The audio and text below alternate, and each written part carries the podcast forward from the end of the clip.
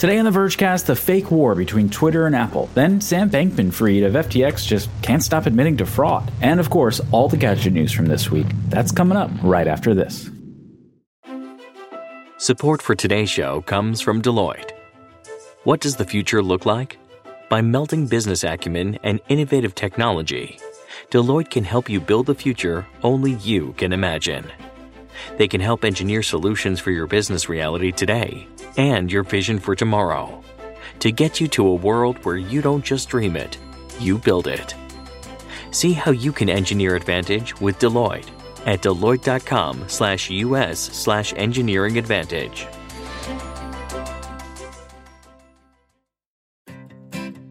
Support for this show comes from Slack. You're a growing business and you can't afford to slow down. If anything, you could probably use a few more hours in the day. That's why the most successful growing businesses are working together in Slack. Slack is where work happens, with all your people, data, and information in one AI powered place. Start a call instantly in huddles and ditch cumbersome calendar invites. Or build an automation with Workflow Builder to take routine tasks off your plate, no coding required. Grow your business in Slack. Visit slack.com to get started.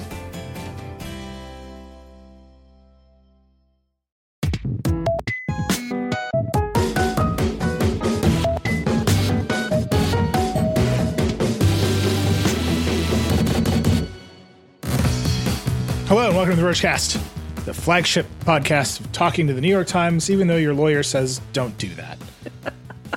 I'm your friend Eli. Alex Cranz is here. I'm your friend who thinks you should always do that.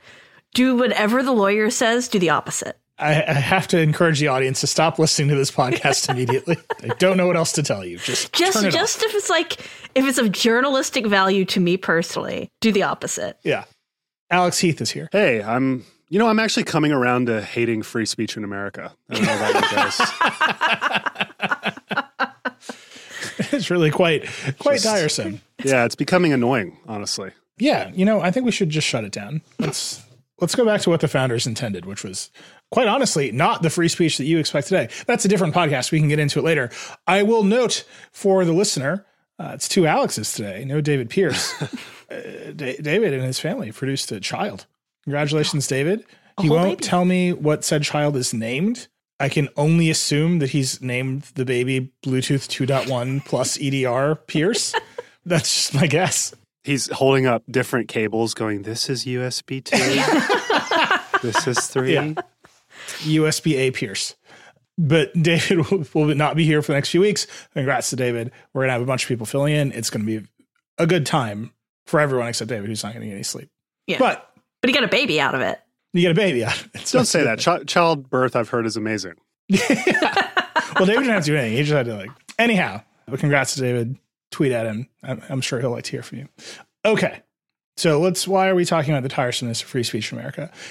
It's because Elon and Twitter and Apple went at it again this week. We got to talk about that. Sam Bankman Fried won't stop talking to reporters about FTX. Like, just won't. That will not be free speech for him. Yes, this is the speech that will put him in jail. It will lead him directly to not being free.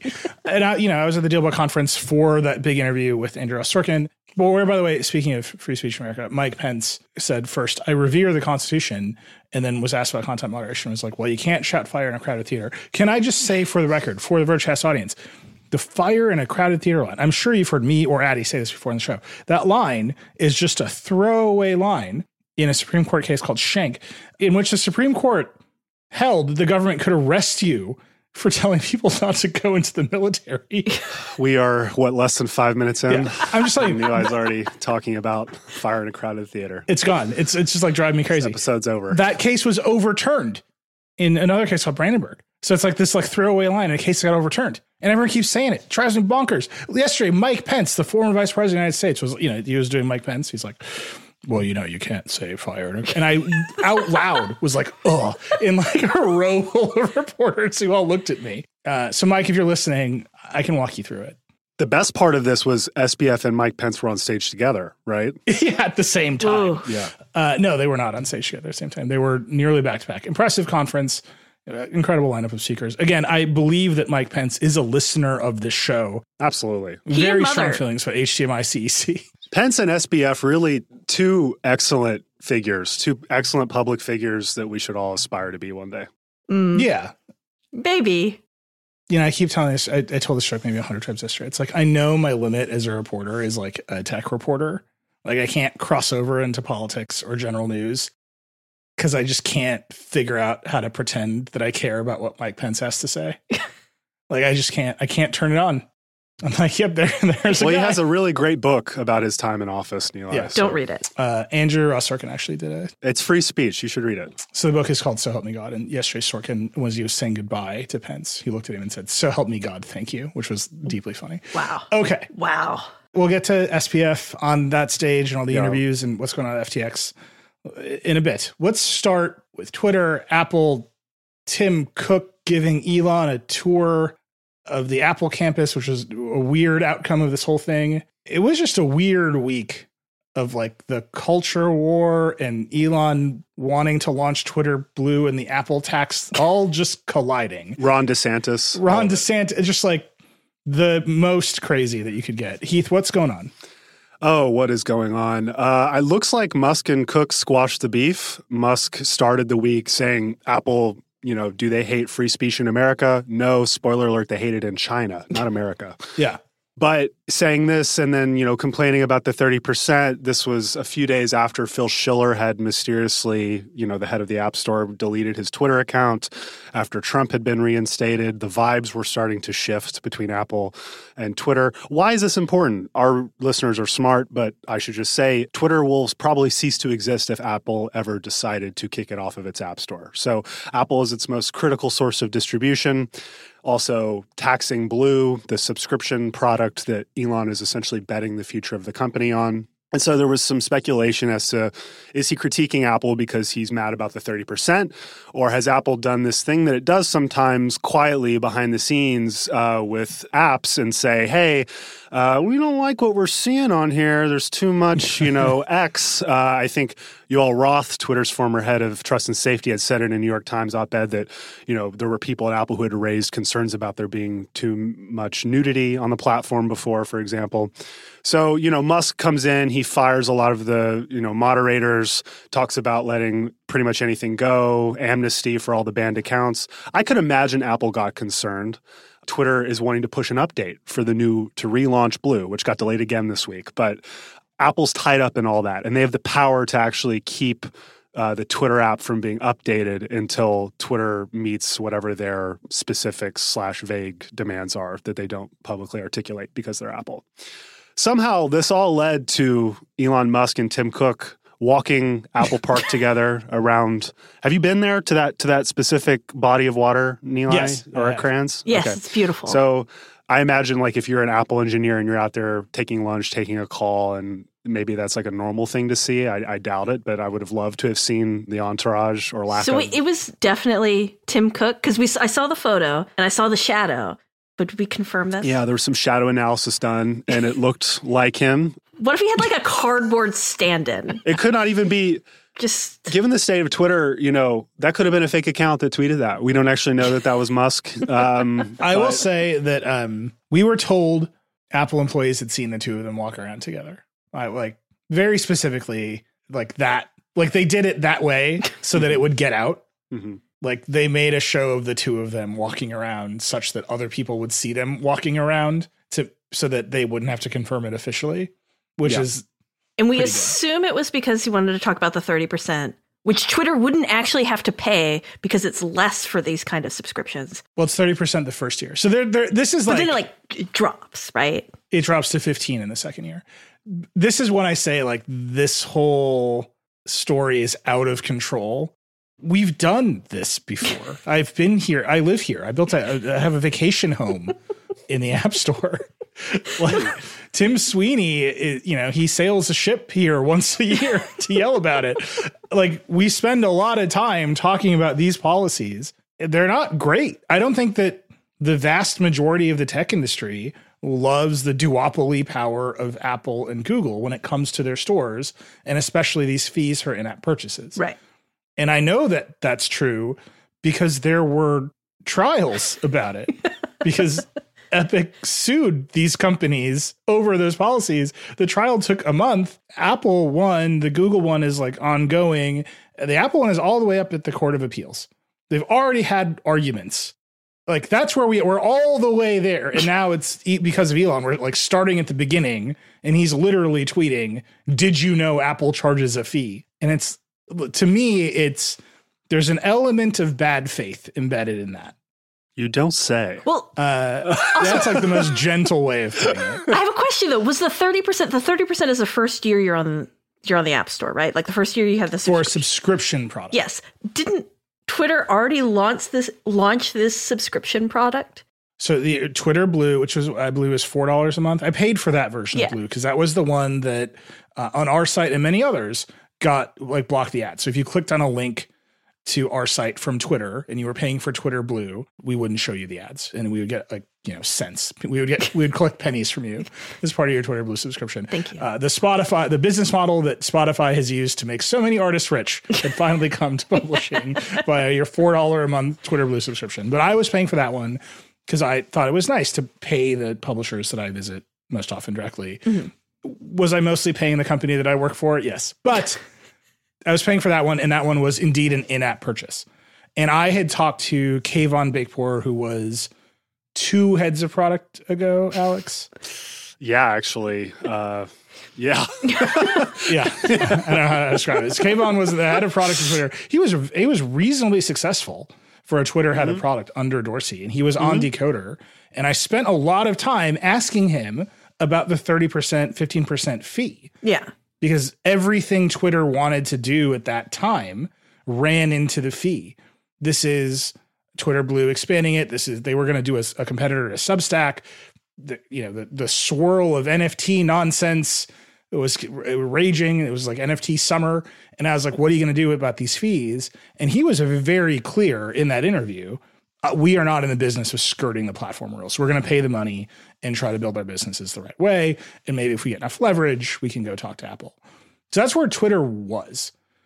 This new version of Blue, $8, he needs every one of those pennies to make up for the lost advertising revenue. Right, but my question is did Apple restart the clock? Was Apple like, "Oh, new owner.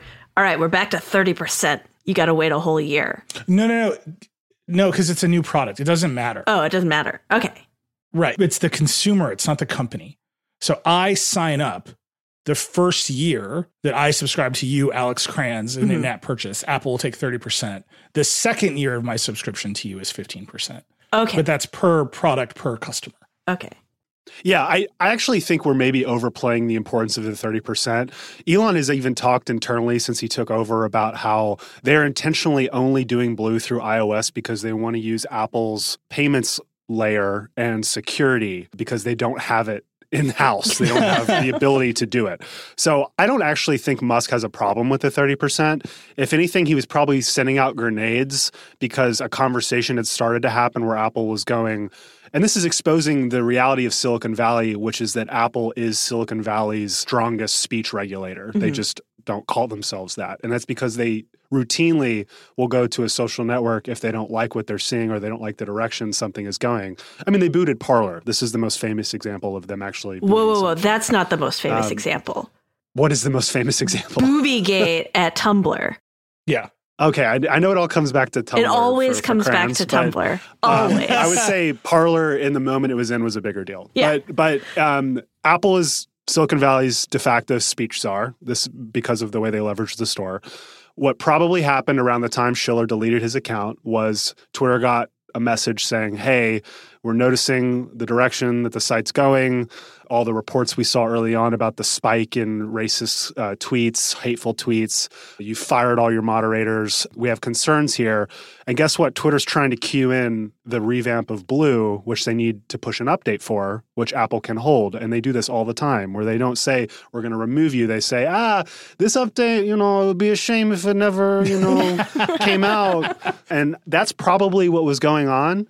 And, you know, Elon actually responded to our own Jake Kastrenakes earlier in the week when Jake asked directly, Is Apple threatening you all or making moderation demands? And he said yes. And so that conversation with Cook was probably Elon saying, No, look, like I care about this stuff. You know, I don't want the bad stuff. And Cook going, Okay, okay, now give me my 30%. And, Yeah. and Musk left. So it That's all definitely, just real quick, it definitely, definitely wasn't him going and begging Tim Cook to do what Tim Cook has repeatedly refused to do and buy Twitter. I don't. Well, it's kind of amazing that this is what got Elon a meeting with Tim Cook because if we all remember, there was some reporting. I don't remember if this was two years ago, three years ago, about how there were conversations where Elon maybe wanted Apple to look at buying Tesla many years ago when it was struggling, and Tim Cook like didn't answer his call. Yeah. and, and Cook was like, "We've never spoken," and uh, it only took buying you know Twitter for forty four billion dollars to get a meeting with Cook. So Well, no, we can we can unpack that further. So I think Alex, the the general sweep of what you've laid out is correct, right? W- What we also know is that what for Facebook or Instagram or any of the big companies, it's it's not just an irregular series of conversations with Apple, right? Yeah. These if you run an app like Twitter or Instagram or whatever it is, your relationship with app review like you're in each other's pockets because Yes. those companies are pushing updates constantly. That's why their release notes are so bad in their apps. Like it's just like bug fixes and other improvements. It's because they're they're just like hundreds of updates that go into these apps constantly, and they want to push them out really fast to support whatever they're doing. At the other companies, there's basically an entire staff of people that just manages Apple. Right? Like you're in charge of these app reviewers. You're gonna Phil Schiller and Eddy Cue are your best friends. Take them out to dinner. Take them out to like get it done. Yeah. Elon fired all those people. so there's a there's I would say like yes, maybe Apple's a little worried, yes, whatever. At the same time, the way they express those concerns and the very true implicit threat of if you don't meet our demands, we can kick you off the store. Elon just doesn't have the people who can translate the Apple weirdness for him. Yeah. To manage that relationship. Yeah. And I think this just quickly spiraled out of control where Apple was probably saying stuff it almost always says. That's that's my like vague understanding of it. That from Apple's perspective, this was just the normal course of business. And like if you're not used to the mafia, yeah, the sort of implicit threat is like very threatening. yeah, you got to go make your pilgrimage if you're Yeah. yeah. I, and so Elon was like, they threatened me. And Apple's like, but no, no, no, this is just the basic. No. This is just like the foundational We threat. didn't even take the like- bat out of the car. We left it. Like, we're like- just knocking. We're just saying hi. What's He's the like, can I tell you about a thing called app tracking transparency?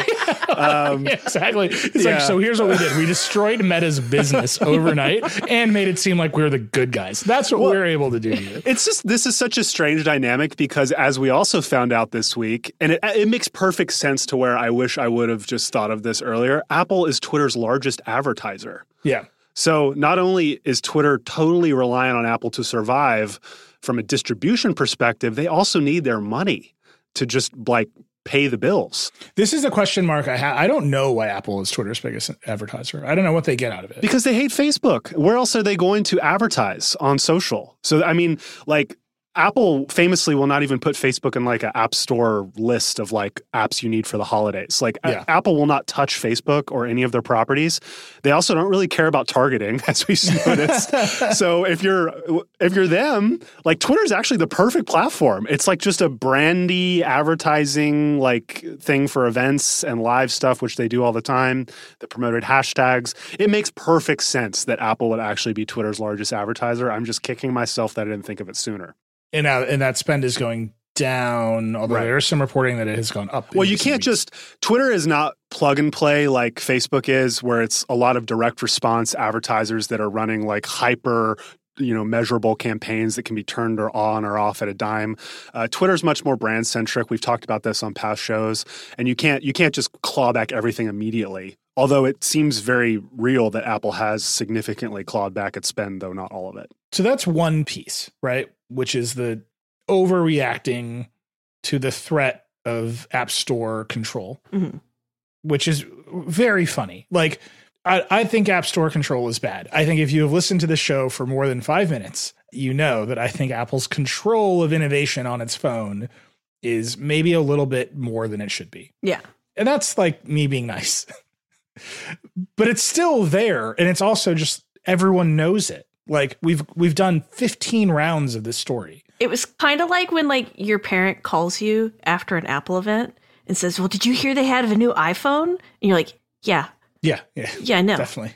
Like it's the But same then thing. actually, my mom lately has been like, "What does the new one do?" And I have to be like, uh, Dynamic Island. Parents are not impressed by the dynamic island.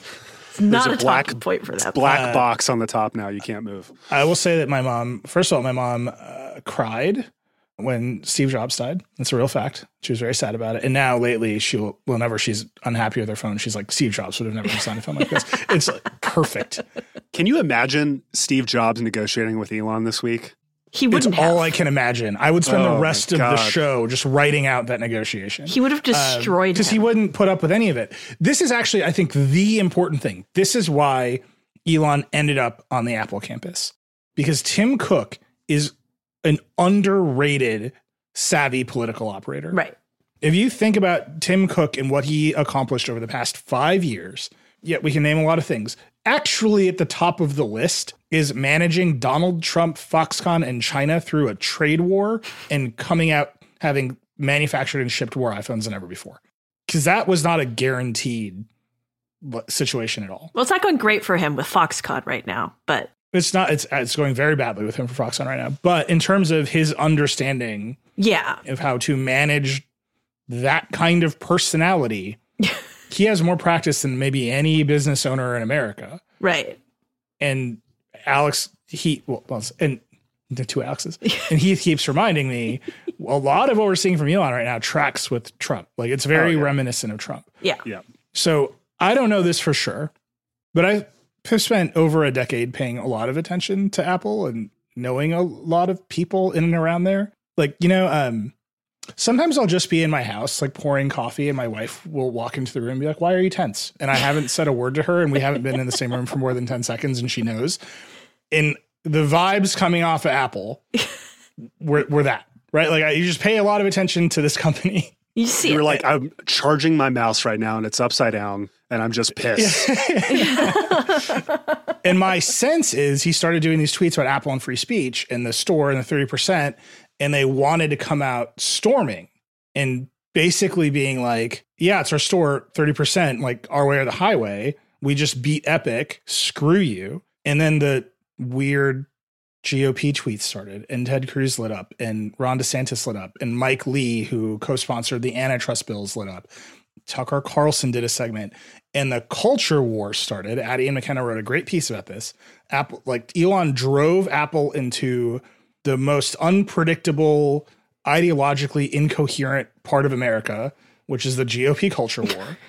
and they realized, oh, this somehow this is going to end with a bill that allows sideloading on the App Store. yeah. and they decided that instead of going on offense, Tim Cook would be a politician and he would charm Elon with a walker in a circle around the campus.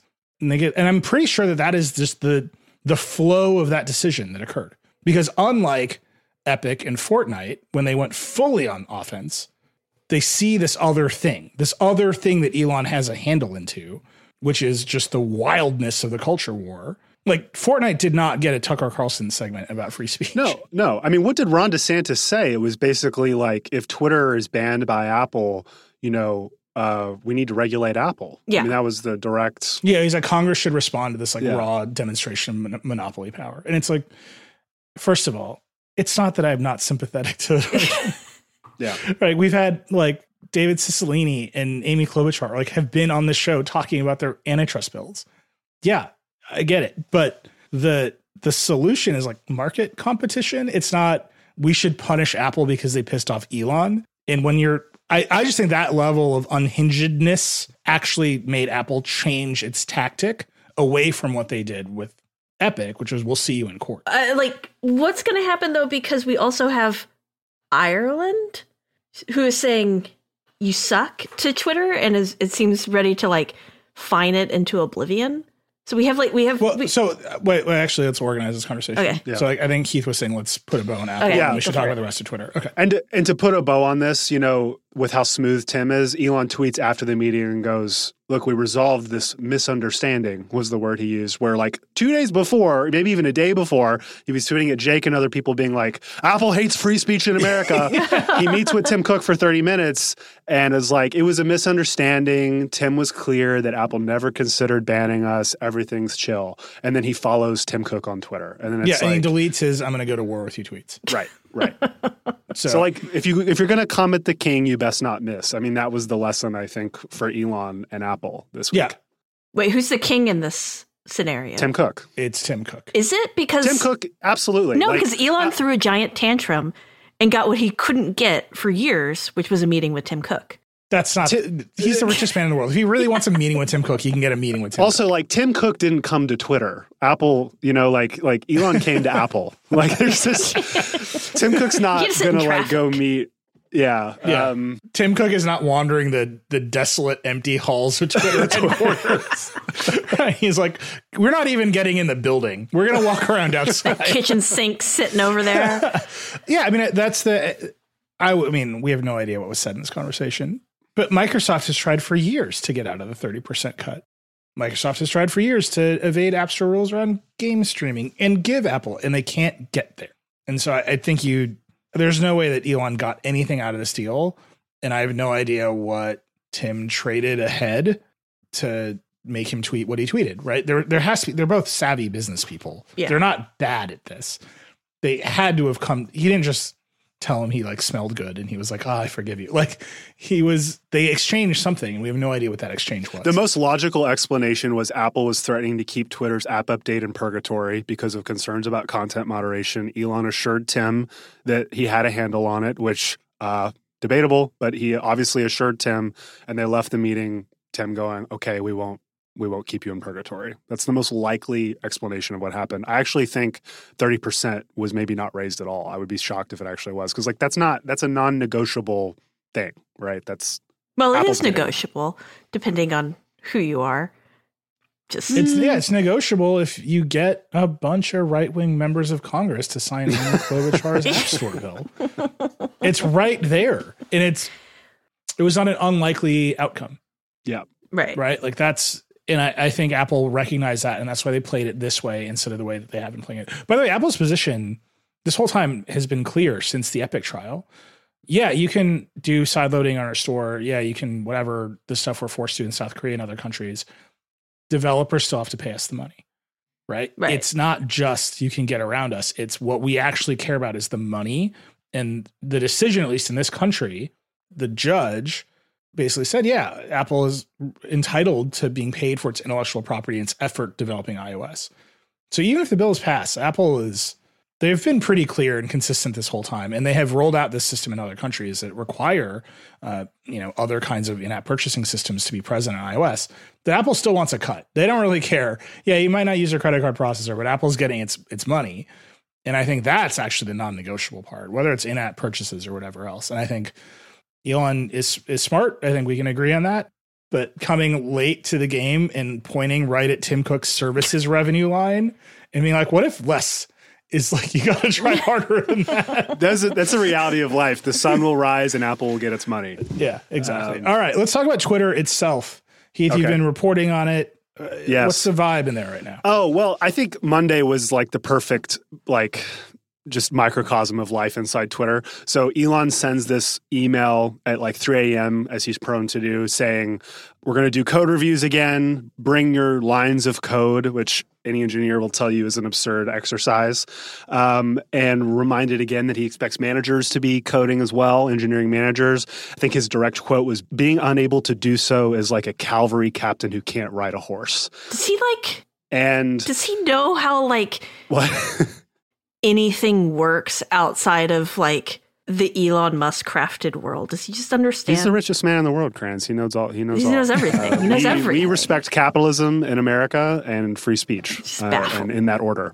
So anyway, he sends this email. Everyone's like frantically trying to figure out what this means. Does this mean more people are about to get fired? The code review doesn't happen. So everyone shows up to Twitter San Francisco offices for the Elon code review Monday evening. It does, he's not the, the no one can find Elon. There's no code reviews that happen. The fire alarm does get pulled, and a bunch of engineers end up spending about an hour standing outside of Twitter's office as they figure out what goes on with the fire alarm. So that was like just Monday, mm-hmm. and then Wait, progressively, the fire alarm got pulled? yes. That's really good. So that's that's just like, and and then you have this remarkable thing where you have, and I think Cranz, you were wanting to mention this earlier. Yeah. Twitter's VP of Public Policy, who's based in Ireland, sued the company to keep them from firing her over the hardcore ultimatum that she didn't say check the yes to from a couple weeks ago. And she won. Like, this is the first example of a VP that I, I've ever seen suing to stay employed. Have, have we heard of this? Has this, is this I mean, it's very common happened? in like Europe because they have much stronger labor laws there. So I think we've seen this repeatedly with Twitter in Europe is that he has no grasp of labor laws there and he doesn't understand No, that like absolutely he can't just but fire I'm saying, people. but I'm saying a high-ranking executive suing a company to stay employed. Right. Again, I think this is like a very European. In America, we solve our problems with cash. yeah. That's true. Right. So you're, you're mad at your company in America. You sue them. You're like, pay me however much money I would have made the next year of employment, and then I'm done with you. Other countries, other legal systems, you, other remedies are available. Like, no, you have to hire me back. yeah. Yeah, you're gonna hire me back. You, I still work here. Um, so it's just, it's just, I, I think it's an, and like she was, she was technically like employed still under European law, but like had been locked out of her systems, and she's she's just like twirling her thumbs. This is the VP of Public Policy being like, and now she's apparently back in the Slack. It's like Amazing. I think it's also mean- in Germany. There's an it's either Germany or France. There's a number of Twitter engineers who are also suing because they also got fired, and you can't fire them. can't just do that. yeah, you have to give like a ton of notice and pay them out and all of this. And they're like, "No, you you broke the law. We're we're not America." yeah. So he's but he's also struggling like he's struggling with the labor law there. But didn't the EU commissioner this week, one of the EU commissioners, say we're gonna like what was it? Yeah, they've got to have the data controllers that they. I mean, the EU is a right, very regulated environment, especially as it pertains to privacy issues. And they're like, "Who? All the people are gone. So get Well, no, back he- on your game." He told Mr. Breton, so this is from the Irish Times. Mr. Breton told Mr. Musk he must adhere to a checklist of rules, including ditching an arbitrary approach to reinstating banned users, pursuing disinformation dis- aggressively, and agreeing to an extensive independent audit of the platform by next year. None of that's going to happen. So, I mean, Yeah. you say that, but the EU has a pretty good record of like bodying tech companies when yeah, they with it. fines, which I mean, and with that's fines that- for a company that needs to make yeah how much that has money? no money. Yeah, I like- know. That's I think That's Ireland's risk. dark horse in this Yeah. this race for for Elon. He keeps ignoring the world exists. whether the FTC decides finds any evidence that they have actually violated their compliance for, you know requirements in the EU. If either one of those those regulators decides to act on Twitter, that could legitimately put it out of business. right, Yeah. and so instead he's like, I'm going to pick a fight with Tim. Yeah. Well, he did wear a suit for the meeting with the EU, so Oof. maybe he is taking that seriously. Elon is not bad at getting government money. Yeah, yeah. In fact, it might be his greatest skill. It is Tesla's the way Tesla makes money. Yeah. Is, It's, is And yeah, SpaceX. carbon credits Yeah. and, and grants, and SpaceX is a government contractor. So it's. I don't think that. I think we might. I might be saying that Tim Cook is an underrated political operator. That's the main thing he does. It's true. Elon is a pretty good political operator too. The difference is, Elon's businesses are monopolies. right. Like, where are you going to go, NASA? Right? Like the SLS is like not doing it for you. like, you got one choice. Where are you going to go? Like, f- like who are you going to buy your carbon credits from? It's Tesla. So uh, there's just like an element. Uh, and if you're like a state governor and you want to prove that you're green, well, you you you have a supercharger put in, right? Yeah. Like, I, Just I think there's like a there's just a difference in complexity that both of them face, and I think fundamentally this EU stuff, he's he's about to learn what it takes to run a business there, and there's a reason that, that a lot of these like when we talk about regulation in this country, like the VCs jump out of the woodwork to be like, there's a reason there's no innovative companies in Europe, which Mhm. is not true. But that's the argument is the regula- the regulatory environment is so insane that you can't do it. And I think Elon is trying to run this thing like a scrappy startup, but it is actually like a world historically important communications platform. And the Europeans are they care about it a lot. Yeah. What else is going on inside of Twitter, Alex? Is it is it settled down? I would say it's become very siloed. So, like, in, inside Twitter, you used to be able to browse any Slack channel, see basically what any team is working on. That has stopped. So channels have all been set private. He's doing these like inserting different language in different emails to try to find leakers. Um, edicts are still being mysteriously passed down from Tesla people inside the company about what Elon wants. The internal directory is not online, so there's no nobody really has any understanding of like who reports to who, how orgs are set up. It's been communicated like in a team siloed environment, but not broadly. And you know, he said that like this transitional period, he may get a lot of things wrong, but you know, the idea is that uh, in the near future. Uh, all this will become more visible. It'll make more sense, and then he'll step back and appoint a CEO, I guess. Which you know, I can't wait to see who that is. But yeah, I would say right now it's still people just going if if you're not working on an Elon project, right, which is like encrypting DMs, competing with YouTube uh, by adding video to Twitter and doing monetization, Blue, the revamp of Blue and verification. If you're not working on something like that or cost cutting, you're kind of twiddling your thumbs uh, and trying to understand who your manager may or may not be tomorrow. There was a lot of noise in you know wave five of layoffs that Twitter wouldn't survive the World Cup. Mm-hmm. Things were going to start breaking. Is that mm-hmm. started happening? Yeah, I'm glad you brought this up because, like, literally as we were talking, I got another notification from a from a Musk boy, like referencing one of my tweets where I said, you know, Twitter employees were telling me they expect the site to stop breaking, and everyone's dunking, you know, still waiting on this, like yada yada. I just also like if you're a Musk boy and you're listening to this, like your experience with Twitter is not indicative of everyone else's experience with Twitter. Um, so like just because you're not experiencing something breaking doesn't mean stuff isn't breaking. We've seen like my timeline's gone bonkers a couple times. I don't know yep. about you guys, where like all my notifications don't work. Notifications have been breaking. There was a, a, moment where SMS verification wasn't working. There's been little glitches all over, and I do think we as the media, the the the week of the first purge, where half of the employees were fired. We did maybe buy a little bit into the hysteria of like, because we all have this weird relationship with Twitter too, where we're all just like, oh, what happens? I was part of a Twitter space that went on for hours where it was like, what is Twitter meant to you? What's going to mean when it's gone? Yada, yada. And I can understand people trying to latch onto that and say the media like wants this thing to fail and wants Elon to fail. And I would just like, I can only speak for how I report, but I think for all the people who are reporting on like what's happening inside Twitter, Casey, Zoe, et cetera, we're just relaying what employees are telling us. And there were a lot of current and former Twitter employees with direct knowledge who were very, very concerned based on the cuts Musk made that it would lead to a catastrophic outage uh, very quickly. That's not like a reporter saying, "Oh, I'm like pontificating or just like assuming this is going to happen." This is I'm just like I'm saying what employees are telling me. So you can trust that or you cannot. That's fine. Like you don't have to. Whatever. Media's fake. Um, but that's that was the real concern and it's actually amazing that hasn't happened i think it's a testament to the people who already were maintaining twitter the fail safes that were in place when you have a service this large and you have any level of competency in how it's run, which you know Twitter didn't have as much competency as it should have, but it did have a lot. There are a lot of fail safes and just uh, uh, ways that you know the service can can stay operational even on um, you know a skeleton crew.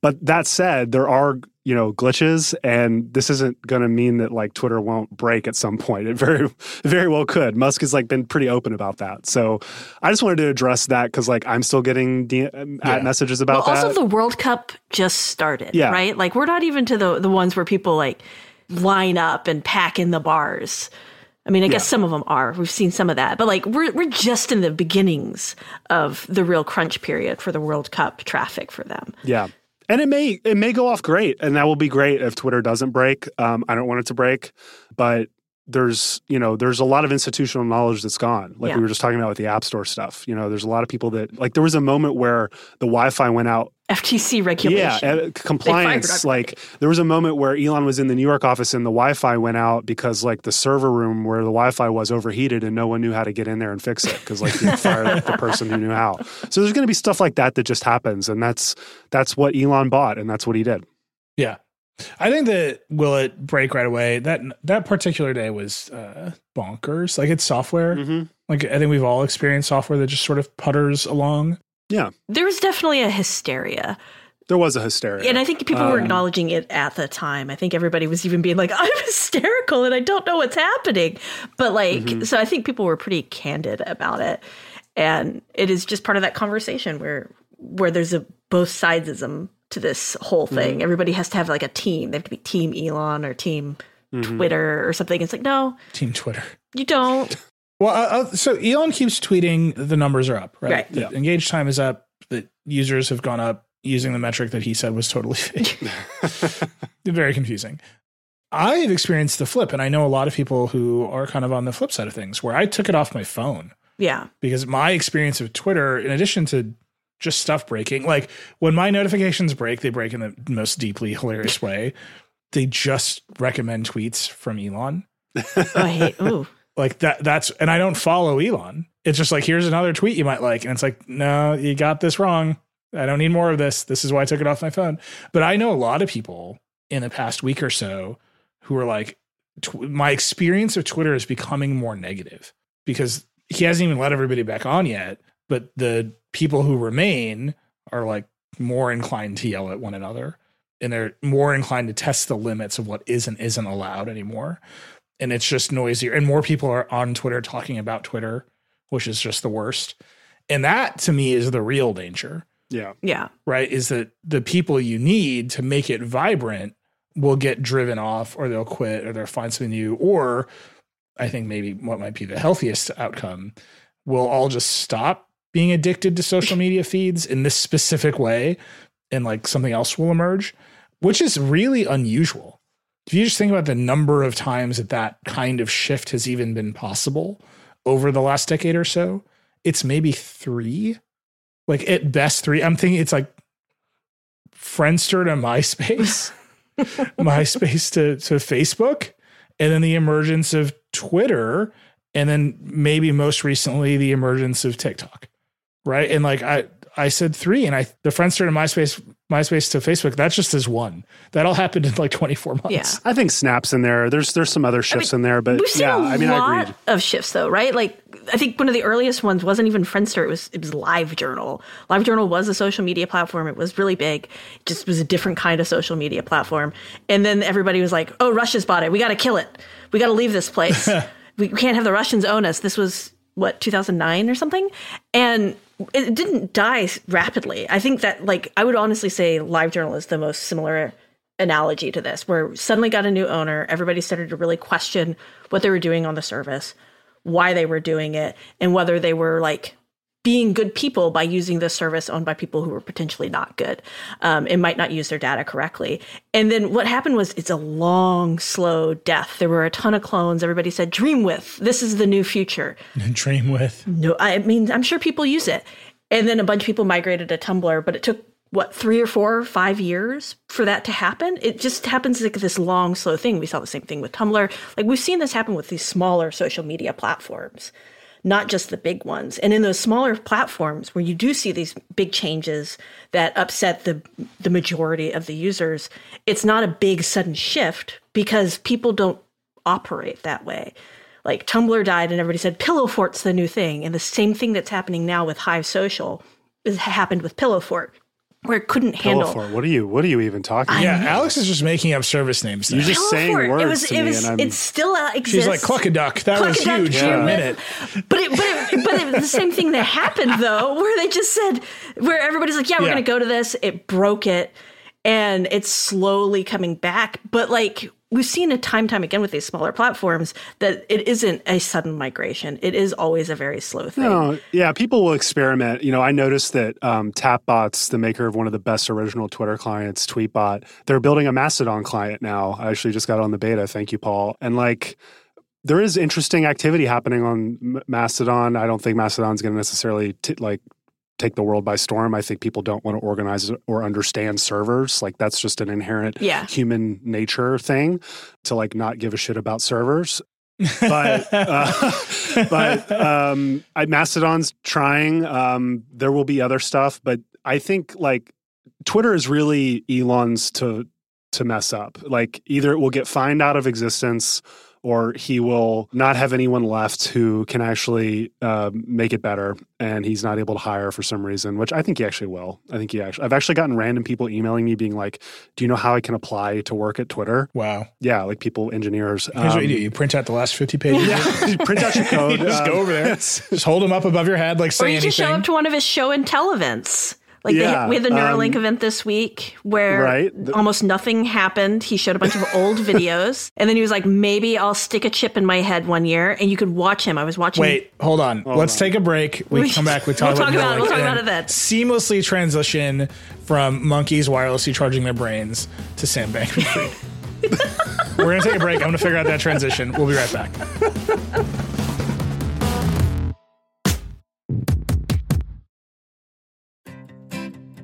Support for this show comes from Slack. You're a growing business and you can't afford to slow down. If anything, you could probably use a few more hours in the day. That's why the most successful growing businesses are working together in Slack. Slack is where work happens, with all your people, data, and information in one AI powered place.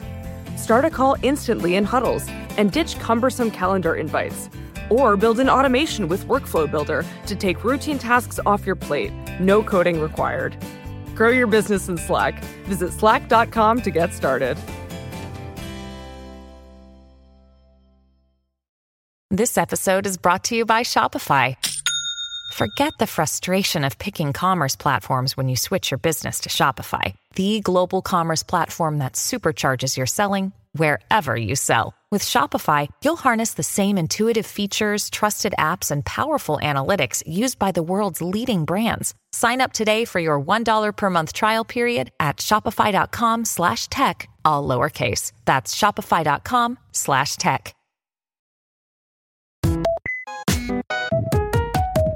Okay, we're back. Let's talk about Neuralink briefly. This, we're, it's all Musk all the time. So he Yeah. had the event. He Had did announce some things. The most improbable is that he will start implanting brain implants in people within six months. he originally promised in 2020 to do the brain implants. So they were like, they were like, like I think it was 2018, 2019. He said, 2020, we're going to be implanting these in humans. And then 2020 came, and then they're like, actually, it's going to be 2022. And then December, what November 30th, 2022, they were like, no, no, no, it's it's six months six months from now. But the majority of the time for the Neuralink conversation was spent on like saying we really don't do the monkeys enjoy being tested on we're totally fine because Neuralink has been getting a lot of flack for the fact that it does a lot of animal testing. And it's like, sometimes the monkeys die. Don't worry about it. We're going to put chips in people's brains. Thousands of monkeys have died, is Yeah. what Reuters reported today, or USA Today. So many.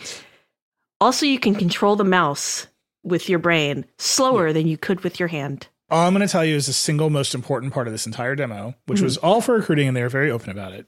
Come work, go work at Neuralink if you're like, if you want to be the cutting edge of monkeys typing with their brains. they like got deep into chargers and like, here's the problem. We need to, it needs to be convenient. It needs to deliver a lot of power and go fast. We also can't heat your brain up more than two degrees or we'll kill you. That's fair. I was like, this is raw. Like, I wish more tech companies were this raw and stating the problem. You know, thermals are a huge issue in a lot of technology. And when you put that in the brain and you heat the brain, you got to be careful. They're like, so here's our solution, and they showed this like, you got to watch this video. Like, this was, this was the president. This was not Elon. It was like a Neuralink engineering Yeah. manager, and this is his life. He was dead serious about this. Like, it, it I got to charge you up in more than 15 minutes. The battery has to last all day, and I can't. I can't boil your brain and your skull. Very challenging problem. And he's like, so here's what we've done. There's a lever that delivers banana smoothie, and the monkeys have learned to charge their own brains by standing under this wireless charger. And they're like, here's this monkey. And he goes and he's just like drinking a smoothie, and he, there's a graph, and the graph goes up. He's like, see, it's charging. I'm watching this, and like, one, this rules. Like, I honestly wish more Apple events featured this exact situation. Monkeys drinking smoothies, wirelessly charging. Yeah, like Samsung used to be close to this. They've really toned it down.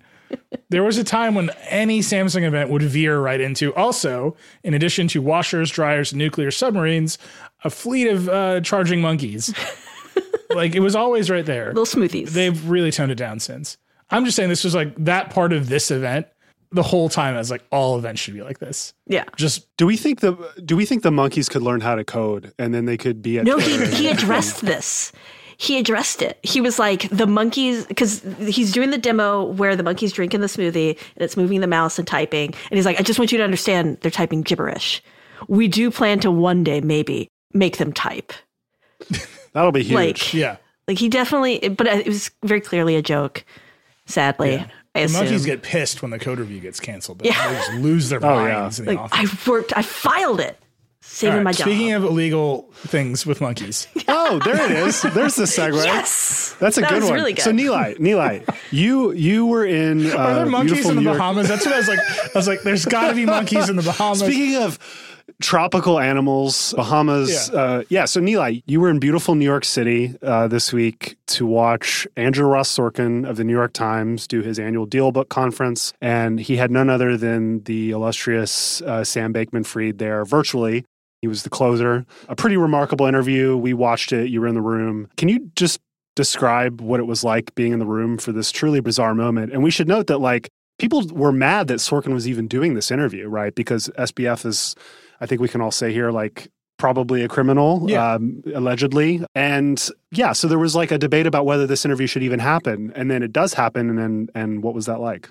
It was strange. I, I will candidly admit that I feel a sense of smugness about all of crypto because we have been so skeptical of it this whole time.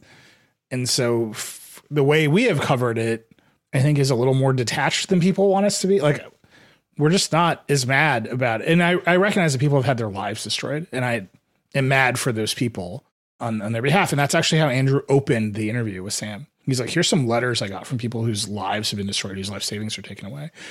But just from The Verge is a consumer site, it's not a financial services site, it's not a business site. We're a consumer technology site. And so we we just covered it sort of a remove. Like it's a caper to us, I think. So it was interesting to go into that audience and the dealbook audience. It's it's the code conference. Like it's the closest parallel to it. Bill Ackman's in the room asking all questions. these big investors are in there, major businessmen are in there, major politicians are in there. Pretty cool to be in that room. Like that was neat. And for most of the day, like you're in a large theater with a lot of important people. There's just like a layer of background noise in the room, no matter who's being interviewed. Reed Hastings is on stage talking about the future of Netflix. There's sort of like a layer of background noise. People are getting up. But like I got up in the middle and took a phone call. People are typing. There's some like murmurs. There's reactions to the interview. You know, it's very polite and respectful, and people are focused. But there's sort of like this layer of background activity happening in the room, right? Yeah. Uh, it's a big theater. You get to Sam, and it's just pin drop silent. Like no one's even moving. like no one knows what to do, and it's remote. And Sam can't perceive the room.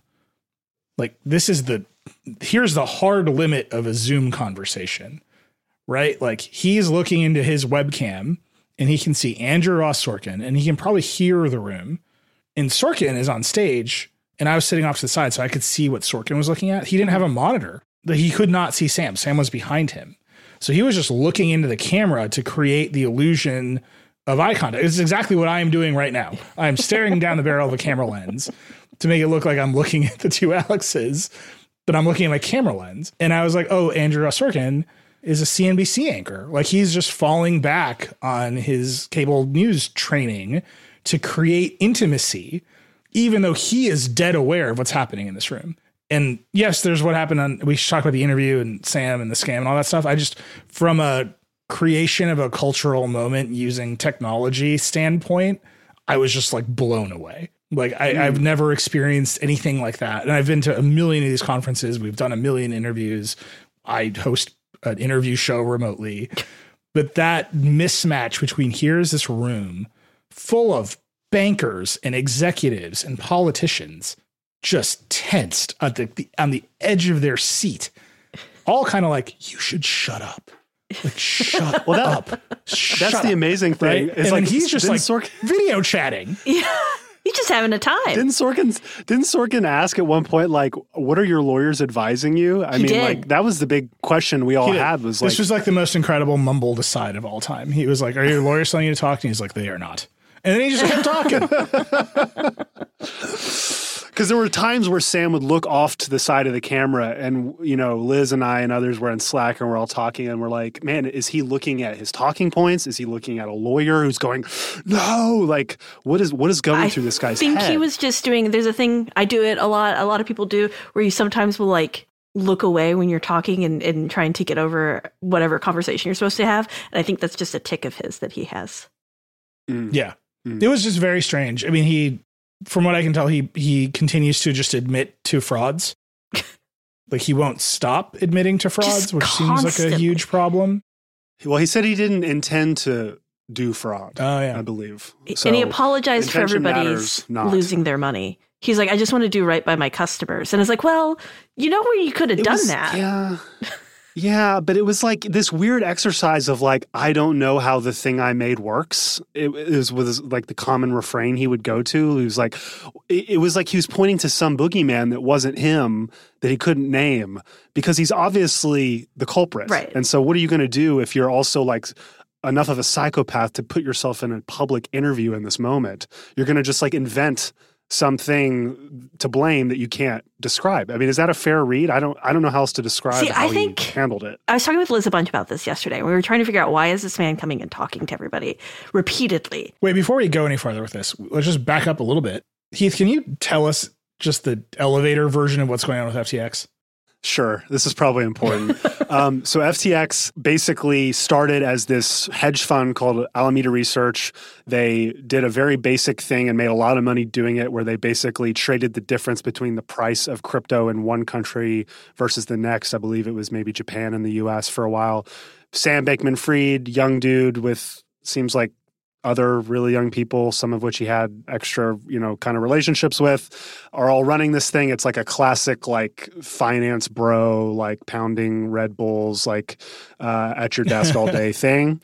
And FTX gets created as Alameda's taking off, and you know, I'll skip all the all the intricacies. What essentially how it all came down is there was an obvious, you know, massive collapse in the price of cryptocurrency and essentially a run on the bank happened on FTX. And the problem was is that FTX didn't actually have the money that uh, its depositors, that its customers put with them, because Alameda Research took that money to back the bets that it had lost all of its money on as a hedge fund, betting on certain crypto assets that plummeted.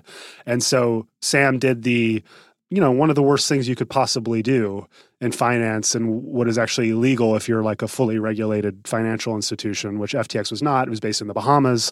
All this is very relevant now uh, because it was very clear he was trying to skirt regulation and he doesn't actually care about regulation even though he was saying he was the one who cared about it the most.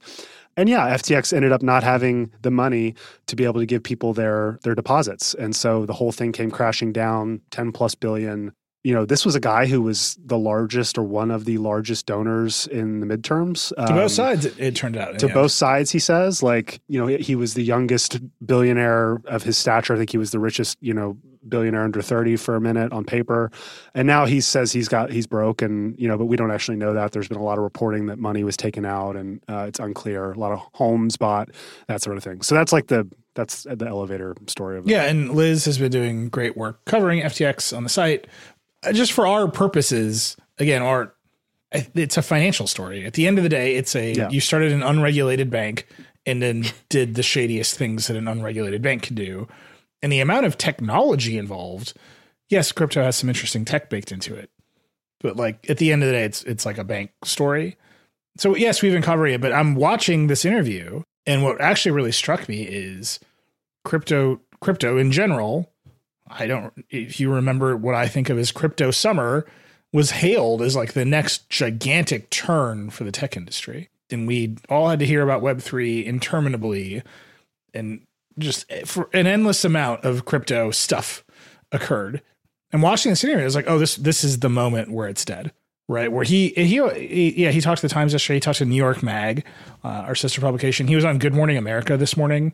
And he's like, I need, I owe it to my customers to explain what happened.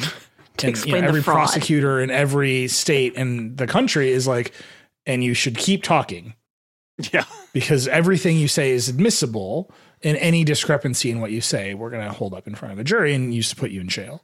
And it just feels like maybe the entire industry is tainted in, in an irrevocable way mm. because of all of this now.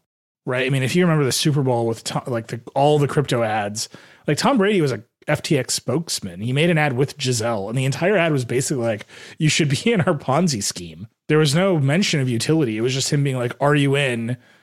over and over again to his famous friends. Well, and we saw what that did to Tom and Gisele, and you know that's a metaphor for what it's doing. He's not having us, a good year.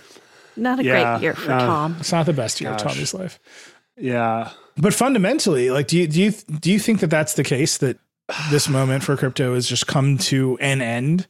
In the next yes. moment, I mean, there might be a next moment. There has yeah. been some interesting technology developed, but I have heard more from vindicated skeptics than I've heard from people who are like, we'll come back from this. I talked to a friend who was like an executive at one of these big crypto companies, and he got laid off because they, they was running out of money because well, so many of these companies were like, we're going to throw a bunch of investments at it and see what happens. And it's like, wait, these are just giant Ponzi schemes. Eventually, your money goes somewhere and it never comes back. And I was like, is crypto kind of done with the collapse of FTX? And he's like, I don't see how it can recover. It just, really? Yeah, he's mm. like, I just do not see how it happens after this. And I think even people in the crypto community always kind of knew that a big chunk of this is a Ponzi scheme because this money is fake money and it doesn't, there's no like, there's no gold standard. There's no, there's nothing at the other end saying this all, is all real. money is fake money. Did you just advocate yeah. for the gold standard on the Vergecast? Yes, I did. Checking. By, but, by that standard, all, all, money is fake money. But I mean, it, you know, there's no difference between this money and the gold that Ash and I are currently mining on World of Warcraft as we pretend to be little dragons. Like, what's the difference? Both of them can theoretically be used to buy goods, and as more well, people, one you can actually use for something in World of Warcraft. That's yeah. One I can go and I buy mats to make yeah. my dragon stronger. Uh, the other one I can hopefully get some cash for if I trade it in yeah. crypto, and like I think they all kind of were aware that the bottom could drop out of this at any time. If anybody wants to run on the bank, a totally unregulated bank will be destroyed. And so, like, yeah, I think it's done. I, I, I think I, I don't think it's done. I think what we saw in this last wave was a lot of key infrastructure tech was built, like layers of blockchains were built with no use cases on top of them. So it was a Ponzi scheme because once you buy a bunch of whatever, what are you going to do with it, right? Yeah. Uh, except you know certain illicit things that I, you know, obviously have no idea what those are. so, so if if you if if that's the only use case, it is a Ponzi scheme. And so I am actually seeing interesting startups. There's a lot of VC money deployed into crypto into these startups that are actually trying to build use cases and i i think you know we saw some of that in gaming it didn't really go anywhere there was it was a kind of a brief moment but where are um, the, where are the use cases think, you're seeing that like could go somewhere because I mean, we saw payments. it with gaming and it went payments. away. Payments. I think we'll see some of the large social apps. Uh, Elon has talked. I know it's like you know all the way back around. This, yeah, all the way back around. But like Twitter will add crypto. Telegram is adding crypto. Uh, I think Meta's apps, they're already doing NFTs on Polygon. I think they will probably have some kind of crypto payment feature within but, three years. There, there is a payments layer where it does make sense to eliminate a middleman if you can. And like if you use one of these tokens that actually can move quickly and a chain that actually is performative, like it does make sense as a payment mechanism. You just have to have the network effects for that. And no one's done that yet. How does it make sense to go and invest? Go find a crypto that I feel good about, find an app that I want to use to invest in it. F- invest my my my cash my my my legal tender that is regulated then go like how is that faster and easier than Apple Pay or my Amex? It's not, but like that you're, what you're describing is the retail COVID Fed stimmy bubble mania that we had that was like the perfect cocktail of people wanting to speculate in crypto. Right. And a bunch of companies being opportunistic about, you know, but I'm saying like now that crypto's been pretty poisoned in public Yeah. view, right? Like mo most people Definitely on a retail level. Yeah. how does it go how does it come back from that like on the retail level how am i going to get my best friend who has no idea what a crypto wallet is to go and use that I mean, it has to move out of speculation. It has to move out of like you're buying this thing because it may go up one day. It has to be like, oh, I actually need this to like send someone money on Twitter or on Telegram. or This is on, the thing that that truly struck me about watching Sam in person at Dealbook and watching the other interviews. There are like two stories in tech right now, right? There's Elon and Twitter, and there's FTX. Yeah. And we are covering, we might be over covering Elon and Twitter, and we are covering to a certain degree FTX and crypto because there's a tech element to it. But when you peel back the layers, you It's have to be money. a finance expert to really understand what happened at FTX, to really catch him in the, in the, the fraud that everyone alleges that he's committing, which he probably did. There, I cannot find the part where it's like, and here's the thing they did technically that created the fraud. It's all just the shell game of an unregulated bank. And then people saying, I want my money. And the bank saying, sorry, we spent it on my girlfriend's hedge fund, which is an incredible outcome, by the way. it was just it's a wonderful life just the whole scene but this is the tech you ready for the tech element of it Yeah. it happened online We used That's- to, um, a long time ago at the beginning of The Verge, when we would like vet stories to, to decide whether we were going to write about them, we had to draw a line that's like, we can't do this just because someone tweeted about it. yeah Like that, that's not, that doesn't make it a tech story. That's just something. how that happened on has Twitter. changed. Uh, yeah, now it's like all day, every day, as people are tweeting, we have to react to it. We should actually talk about this part because I did get a bunch of questions, and I said we would talk about it in the Vergecast a little bit. The notion that just by interviewing Sam Bankman-Fried, you're perpetuating this fraud. I, I like j- fundamentally our job is to talk to people. So it seems, and I understand that you don't want to platform. Like there's people you don't want to platform, but at this moment, it's like, well, he's the bad guy, right? He's the villain. Like you, you want to know if you can get the villain to admit the villainy. And like And him speaking is actually like a public service in its way. Like if, if you are a good interviewer, I don't know. What do you guys think? I find it bizarre. I mean, I guess I can understand if you don't work in the media thinking that the media is like aiding and embedding him if they're giving him a platform, but I mean, why why would you not? Because you think that he doesn't deserve The attention, like, the- or that the attention. I think it's really down Yeah. to like how that platform, how you use that platform, How how, you you, use it, with yeah. it, right? Like if if he'd gone up there with somebody who was a really soft interviewer, who was just like, "Tell me, okay, now what's your day like now that you've bankrupted your company? And what's going on? Bahamas, escaping Yeah. the feds. Like, what kind of plastic fern is that that you have looming over your head for this entire interview? Yeah. I don't. I, I haven't seen that. I have seen a lot of cred, like credulous interviews. Yeah, and that's the thing is that's why I think it's okay. Like I think we we've gotten we've seen a lot of interviews with bad actors like this in the past where they go and they give their sob story and there's no pushback. But Sorkin was like to his credit pushing back Yeah. really consistently. Oh yeah, the last, the last. You should all watch. Actually, there was a very funny, like very vergy moment like, in in this interview. He's coming to the end, and he asks a question, and he's like, "So you had no CFO and no board of directors. Did you did you think that was a problem?" And again, this is a room full of bankers and people who've invested in FTX. Who all should have seen the lack of a CFO and the lack of a board of directors as a giant waving red flag? Spend the money anyway. And Sam goes, I think we had too many boards. And the call drops. and so everyone thinks that he did this on purpose. Right? That he's like yanked the plug or like his lawyers have finally stormed into the room and like thrown the laptop out the window. And I'm looking at it, I'm like, oh, that's the Elgato Cam Link screen. Did you stand up and yell that? His camera just died. Like, what's Like, all that I'm- happened here? I am the tech expert. Yeah, I was like, I can fix it. Check it. the Elgato. It's just like, and everyone's like, oh my God, is he coming back? And I was like, no, dude, that's just the Elgato screen. Computer just timed out. like you're, he'll be back. Like this dude can't shut up. He'll and lo and behold, he came back. And I encourage everyone to just watch the last five minutes of this interview on the Times this site. And it's also it's it's all over TikTok. Like this is this thing has been freebooted everywhere.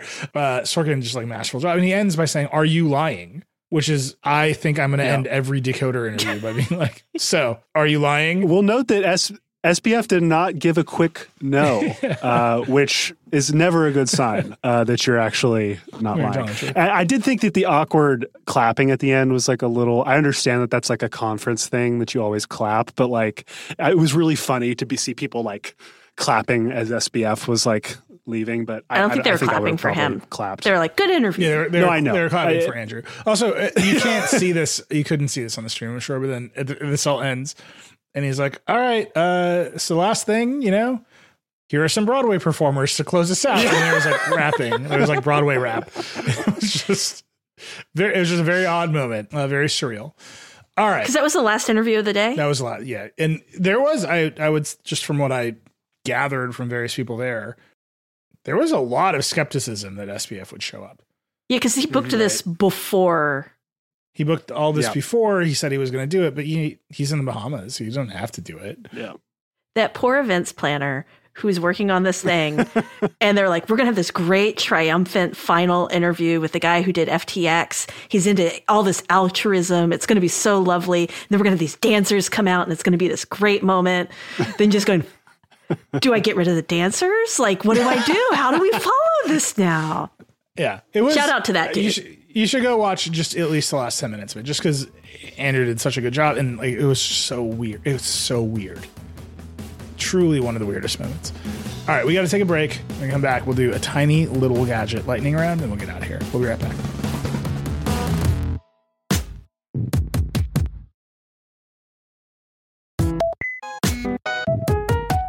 All right, we're back. We need like a palate cleanser here. We got to talk about some gadgets and some buttons and knobs and bleeps and bloops. Alex, what do you Yeah. got for us? All right. I'm not going to talk about it too much because David and I talked about it a whole bunch recently in a recorded episode before the baby came. But the Amazon Kindle Scribe came out this week. I reviewed it. If you really, really, really, really, really want a Kindle that you can write on, go for it. Otherwise, don't. Just skip it. I was Not just. Alex in our like our edit meeting was like I reviewed the Kindle Scribe and like I you know I'm on the show with you. I know how you Yeah. feel about e-ink. Yeah. I, would love it. describe the look on your face as pure devastation. It's pretty. It's pretty Just- big bummer. Pretty big bummer. Yeah. I- Why I is it think- bad? I think it's bad because the software is bad. Hmm. Amazon has gotten really complacent with its software design and is like, yeah, you'll enjoy this slop because you need it because we sell the ebooks. Um, that's kind of the feeling I get guys. from using it. Yeah, that's how they are. Uh, no, but but it just like shoved a bunch of stuff in your face. It kept showing me like comics to buy on my black and white e-reader. It was just bad at recommending stuff, and the the note taking elements of it were like pretty unfulfilling. And the fact that the largest cloud computing company in the world still has you emailing yourself in order to sync documents. that just seems Hey. It's still not as bad as Horizon Workrooms. I'll tell you that. That's true. It's like it's like three below it. Uh, but it was just it was just a, a big bummer. And you'll have to stay tuned for an upcoming episode of the Wednesday show where I talk all about it. It's really great. But also there was a new trackball mouse. David's not here to like stop all of my better like stop me. Yeah, I can really. I'm looking at this rundown and I'm like, oh, this Alex made this rundown of gadgets. this is a real. You can tell that David wasn't here this week. It's it's this is very exciting because for years the trackball space was totally undeveloped. We didn't have a lot of trackballs. They were all wired. It was horrible. Finally, Trackball space was undeveloped. Kensington said no. It's no. actually not crypto, you guys. It's trackballs. trackballs. That's the future. Like the hot VC money is going into the trackball space. Kensington and Logitech are just like send us all your cash, invest in us. But new wireless. Who is the SBF of trackballs, Clarence? Steve Kensington. No, it's the guy who makes Yeah. Ploopy. Oh, okay. No, the Oh, Ploopy guys are actually lovely. They're they're. This they're trackball looks sick, and I kind of want one. I got to be honest. It with looks you. sick. Yeah. Do they still do the thing where they make custom trackball balls with like eight balls and things? yes. Trackball balls. Do you not know this was like a hot like when I was like eighth grade, like the, the No, custom because now trackball you ball. build your own trackball, and then you. I know a guy who takes like steel ball bearings and he polishes them, and then he like colors them with metal. I don't know. I'm not a metallurgist, but he does stuff, and so he's got his own little fancy custom made trackballs. But uh, if you don't want to do that, you can get this new wireless version of the SlimBlade, which is a great name. I'm reading the actual press release for this product. Can I just read you the headline of this press release? Yes. Kensington SlimBlade Pro takes trackballs to the next level. Yes. I believe it. They had a meeting. Like this got sent around. They're like, "What's the headline of our press release?" And they're like, "Do it, Next level. next level." No one That's great. stopped. I love them. it. no one's. what? I'm buying one of these. Why is the trackball encrypted? All right. You so I guess the Bluetooth link Yeah, you want to have that Bluetooth encrypted. And then what else? Yeah, Allison Johnson reviewed the or checked out the new Genki Covert Dock Mini, which lets you like dock a lot of your different game systems very easily. And historically, those docks for like the Switch are these giant Mhm. devices. Like it's a big Yeah, plastic. this thing's like the size of an iPhone charger. Yeah. And so it's just cool. It's just nice. I was when the Switch first came out, everybody was complaining about how they couldn't just plug a USB C cord in. And you still can't. You still can't just like plug a USB C to HDMI cord into your TV and have a dock. But That does seem like a miss, but this thing looks cool. This is a great gadget. yeah, just very, very This is cool like a, stuff. this is like a, the rare Indiegogo that like really went off. Yeah, because Genki's been they've they've had a couple of these. This is this is the newest one. It's only fifty dollars, and like you can just chuck it in your purse, which is what she did. Um, you guys, I guess, would put it in your cargo pants, your your fanny pack. I don't what what what do How did how did you know that's what I wear every day? Is it because I live in Southern California? just with flip flops. Your board shorts. That's actually what Yeah. Alex is wearing right now. You guys can't see it, but looking great. That was a probing. That was a very Yeah, revealing. she was just like, I'm gonna, I'm throw out cargo pants and see how they react. That's all right. Look, I appreciate an extra pocket. Yeah, I feel like we we need to talk about the Eufy thing. Maybe Yeah. we should have Sean come on a Wednesday show and like really get into it. But Sean Hollister, I would say, very annoyed with Eufy. Mm-hmm. There's a story that Eufy security cameras could just be accessed via VLC, the app VLC. yeah. You could basically just type a URL into VLC and start streaming your camera, sick. which is not great. It's a little bit harder than that. There needs to have been an event that triggered the camera, all this stuff. But Eufy is out there being like, our cameras are fully encrypted and safe, end to end encrypted. And so he asked him for a statement, and he's like, "This is impossible. And then he did it, and it worked. Well, okay, so I have Eufys. They're through HomeKit though, like they're through my home app, and I don't use the Eufy app. Therefore, I'm safe, right? Because No. if it goes through HomeKit's no, camera app if it goes through Apple HomeKit, isn't it? it's real BTE? bad. Like, yeah, Jin's talked about this a few times, but the the HomeKit camera situation is is not one she would recommend. I, I gotta go, guys. I gotta I got a problem on my hands. Everybody just start like randomizing Eufy uh, camera links, and you'll you'll be like, "Hello," and you'll see Alex's cargo pants. It's gonna be great. so even if even if you had your Eufy routed through HomeKit, you're still susceptible to this. I think it is unclear at this time. HomeKit secure video is supposed to be encrypted, Right. but the VLC thing is just going to the camera. right. So it's like maybe the connection from the camera to HomeKit to the cloud service to your Oh. phone, all that is encrypted. But if you can just talk to the camera directly, it'll just give you a video file. Would Thread have kept this from happening? I mean, I don't. We we got a bunch of cameras outside. and I think cameras inside are really weird, and I have always picked the Ring cameras, not because I like love the entire Ring ethos of like, what, what if we terrify old people into having cameras outside their house? no. Yeah, you like bad software? I love it. It's the best. yeah. But it's also that I I know that Amazon will probably like last a long time, Mm. and they are Fair. and they are going to run. They're going to make their own software and run AWS directly, and like I mean, not if the Kindle's any indication. all these other companies that are Sorry.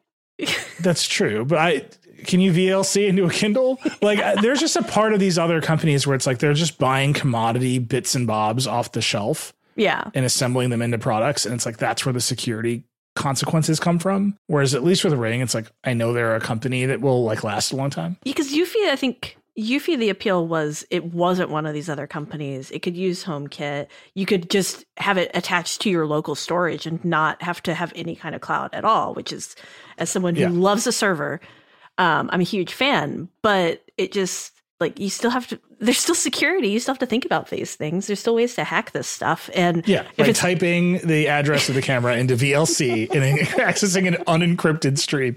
Perfect. but the way, I saw a TikTok of somebody just like talking about their Plex server the other day. and I forgot to send it to you. But now this is because of our relationship here. Yeah. TikTok is like, we need to start showing him Plex content. I, I'm so happy for you. Cranz, do you have a Mastodon server? No, I was looking into putting one on my Synology and, or like my Synology server. That's what I use. Mm. And then I like read about three lines into how to create a Mastodon server. and that was the end. Mm. So, as a lover of servers, you can't even get behind Mastodon. So, I think Mastodon's No. doomed. We can end It's doomed. on that. It's doomed, guys. Go to Discord. No, Discord. Mastodon is going to be what's going to happen to Mastodon is going to be incredible. Someone is going to centralize a Mastodon instance, and that's going to become the service. And everyone That's else gonna can be- yeah. they're going to have like fake interoperability with other Mastodon servers, but everyone's going to join TwitterClone.com, you know who it is. which is Mastodon, and then it's going to have all the same problems as Twitter. you Twitter. know who it is. Who's that? It's all full circle. So this little company has so small social media company we've never talked about on this show before. I definitely have never talked about has announced that they're going to support Mastodon instances. So you'll be able to log in with your Tumblr account onto Mastodon. That's pretty good. It's going to be Tumblr. Just just embrace it, guys. I'm sorry. I feel like Matt Mullenweg, who's the CEO of Automattic, which owns WordPress and Tumblr, Yeah. I think he senses blood in the water. Yeah. You have the feeling he's like, oh, I went through this App Store review shit with with Tumblr. You can't yeah. hurt He bought that for how much money did Yahoo lose when they sold it to him? It was like eighty billion. It was crazy. It was like the full amount. Yeah. So well, this is this is Yahoo loves to do this. I don't think they've ever made money on anything. So, Automattic is going to make some money. yeah, Ninety-eight point one percent loss. Yeah, They bought Sounds it. right. They bought it for one point one billion dollars, and they sold it for twenty million dollars. oh, well below twenty million dollars. that was a Marissa Mayer special, I think. Yeah, it was. It was. yeah, Yeah, when her strategy was buying every app to get talent in the door. In between Zamboni drives. Actually, I, neither of you know this story. When we first started The Verge, we had this like horrible office in New York City on Fifth Avenue. Uh, it was small. I, I, I feel very fondly for it, but objectively, it was like crap. Didn't you guys do the Vergecast in like a closet? We did for a minute there. Yeah. It wasn't even a closet. It was just like the side of the room, and everyone in the office had to be quiet while we podcasted. It was great. you can go back and watch them. There. And we, there was a company next to us called stamped.com. And to this day, I still kind of don't know what they did. I think they made stamps. Like, I don't know what they did. and one day they were gone, and we're like, what happened to stamp.com? And Marissa Mayer had shown up and bought them right under our noses. and then they were part of Yahoo. And we're like, you were next door. You could have told us. No one ever heard from stamp.com, Yahoo, or Marissa Mayer ever again.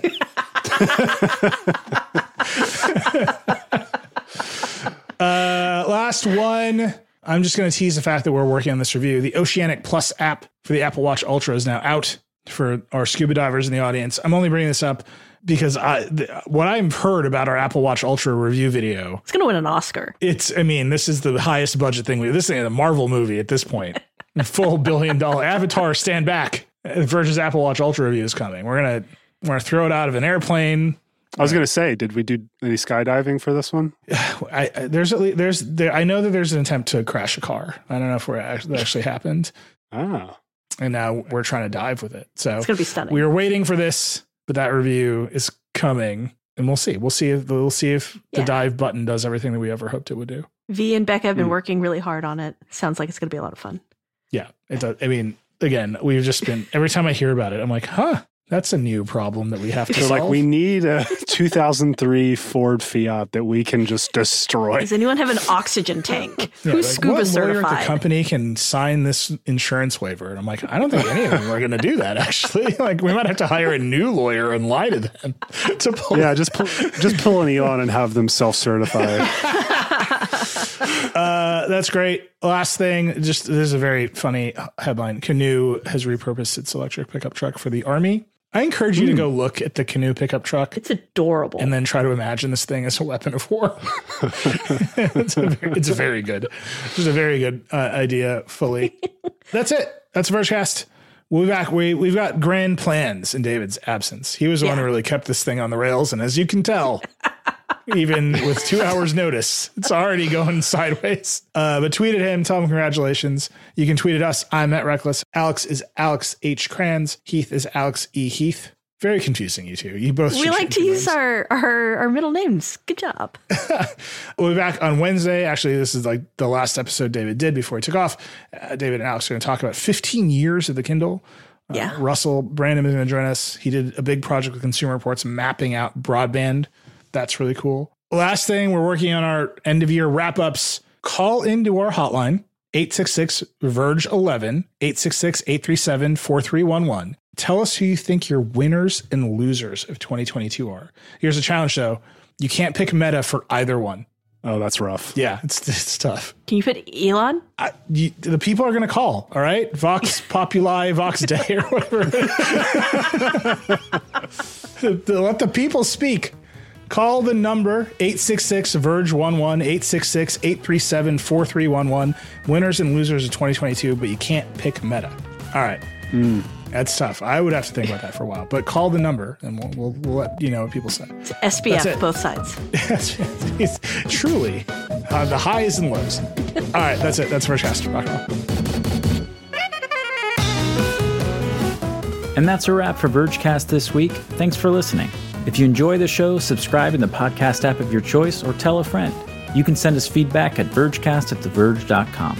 This show is produced by me, Liam James, and our senior audio director, Andrew Marino. This episode was edited and mixed by Amanda Rose Smith. Our editorial director is Brooke Minters, and our executive producer is Eleanor Donovan. The Vergecast is a production of The Verge and Vox Media Podcast Network. And that's it. We'll see you next week.